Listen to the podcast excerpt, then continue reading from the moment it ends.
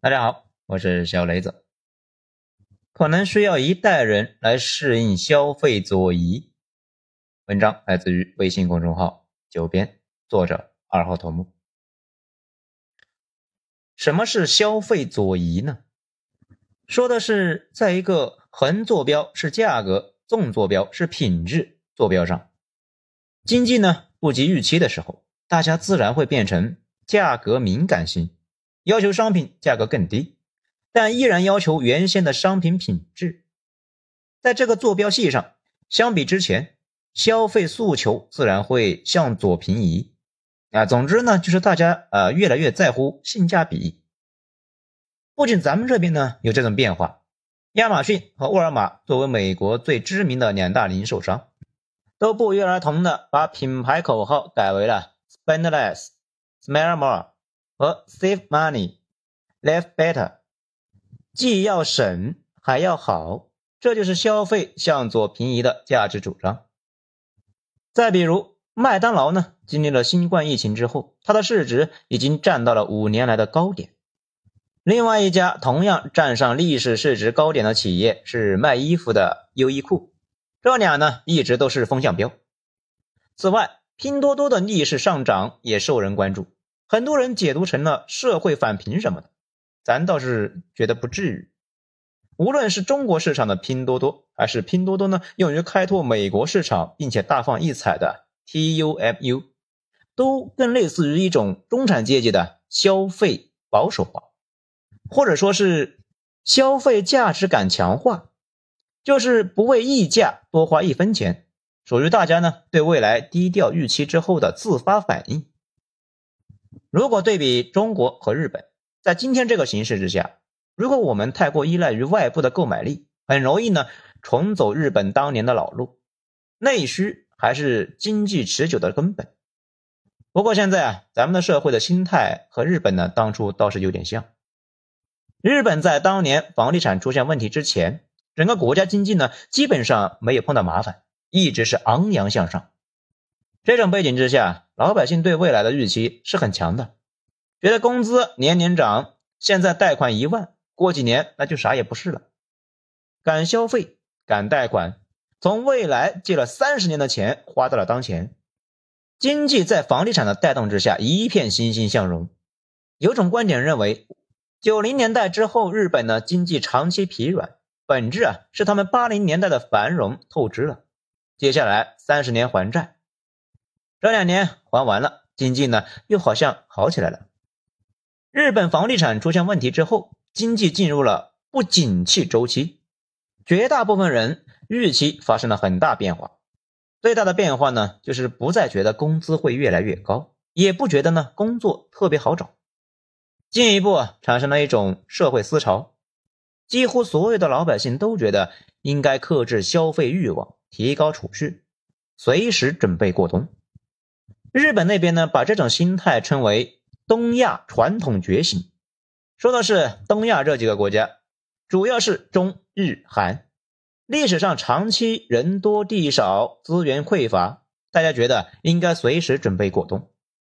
日本经济不景气之后，这种思潮开始蔓延，于是日本那边呢，开始了轰轰烈烈的断舍离，搞那个极简主义，房子也不想。负债买大的，而是呢专心研究怎么提高当前小房子的使用效率，并且呢把这种玩法发展成为了一门学问，也就是呢收纳学。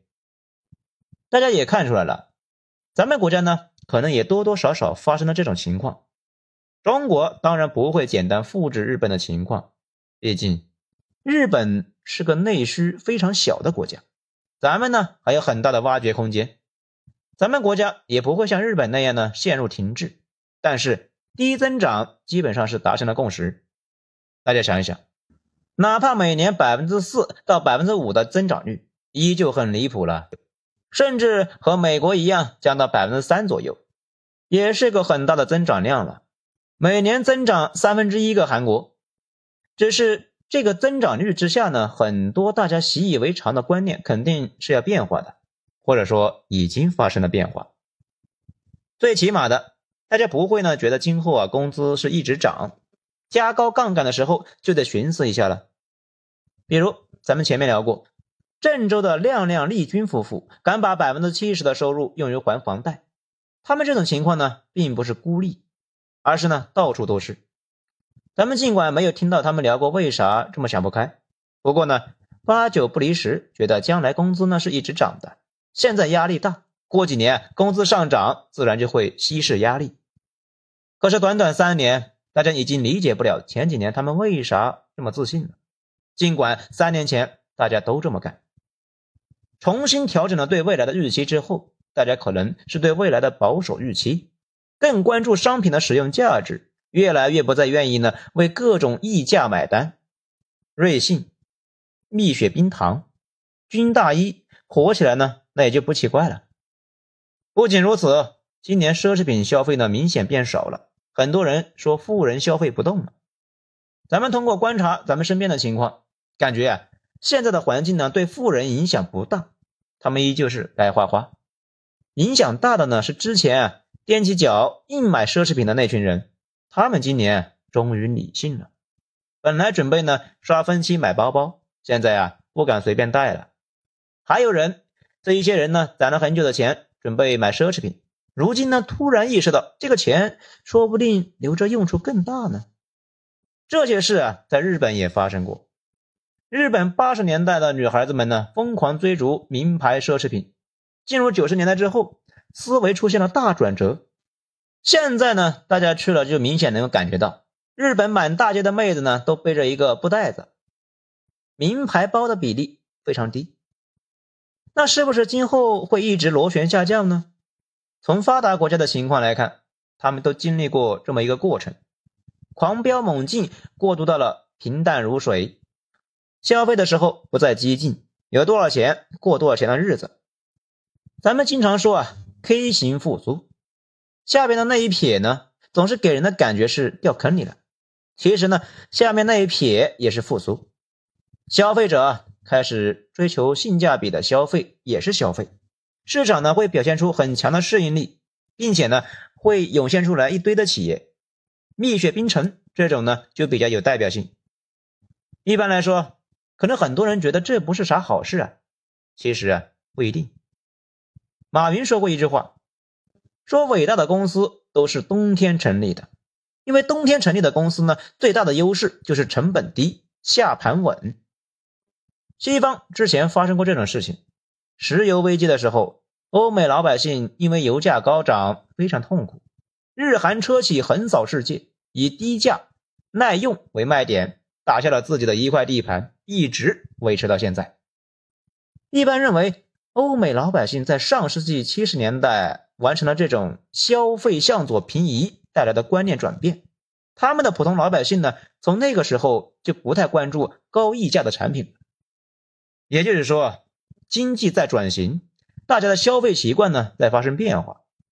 今后那种激进的借钱消费可能越来越少。价格敏感成了主流，为了适配这种转变，供给端也会呢随之发生改变。日本很早的时候啊就做了大规模的调整，他们推出了一个玩法，叫体验中上层，价格低阶层。怎么做到的呢？也没啥好办法，通过整合供应链和工艺，优化流程和商业模式，降低价格的同时呢，提高竞争力。牢牢站住了市场。这当中呢，最为人津津乐道的就是那个优衣库。它一开始呢，走的是中产策略，定价比较高。后来日本呢发生大规模的消费左移之后，优衣库也调整了策略，走高品质但价低策略，效果一直不错。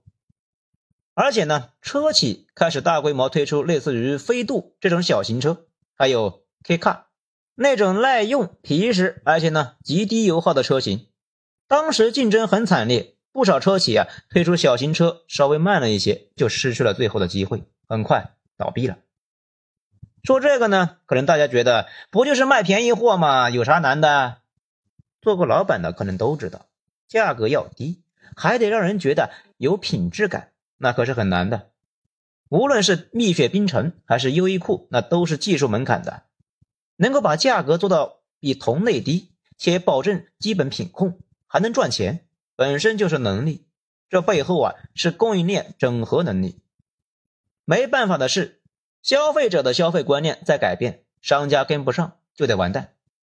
这两年呢，咱们上面说的这些趋势，大家也能够感觉到了。另外一个，大家日常消费非常多的东西，外卖也在悄然发生改变。很明显的一个趋势就是呢，越来越多的餐饮大品牌开始搞品牌卫星店，只做外卖，没有堂食。租的店面呢，这个地段可能不繁华，但好处呢也是明摆着，租金成本大幅度降低了，运营成本的回本周期呢缩短了很多。通过外卖覆盖周边，一样不少人消费。在食品品质不变的基础之上，价格呢可以做到更便宜，消费者也因此获益，竞争力也上去了，消费者也能够获益。这前段时间有个短视频说的是杭州一家的生煎店，这个房租呢从四十万元涨到一百二十万元，老板就直呼吃不消啊。房租上涨的话题也让公众呢听着难受，因为餐饮房租上涨的成本最终会转嫁到消费者身上。现在很多外卖店呢开始逆向操作，找房租低的地方营业来提高竞争力。看到这个呢。大家可能就会担心啊，卫生问题什么的啊，基本上不用，因为现在呢，做这个的主要是大企业，比如长沙高端湘菜的代表品牌之一的冰火楼，近年呢就在全国率先推出了外卖品牌冰火楼外膳。他们发现外卖的消费客群跟堂食有一定差异，而且外卖客群的消费潜力很大，尤其是最近一两年。消费者开始追求高性价比，外卖的市场变得越来越大。一家外膳门店大概呢只有七十多个平方，全程视频监控，相当于一家微型餐厅。但由于呢不在繁华地段，租金那少得多，店铺面积呢大幅缩小，带动各类非食材成本有效降低，因此餐品更有性价比。冰火楼堂食人均呢客单价一般在一百二到二百元，外膳的人人均客单价大概是在三十到五十元，这竞争力呢够明显的吧？另外一个知名的湘菜品牌农耕记也是在搞品牌卫星店。农耕记呢主要是有两种店型，一种呢是几百平甚至上千平的堂食大店，主要在开在商场里边，人均八十元。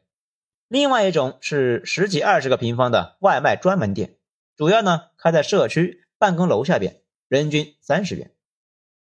这种堂食和外卖呢互相剥离的品牌卫星店模式，已经成为近年品牌餐企主攻的质价比的探索方向。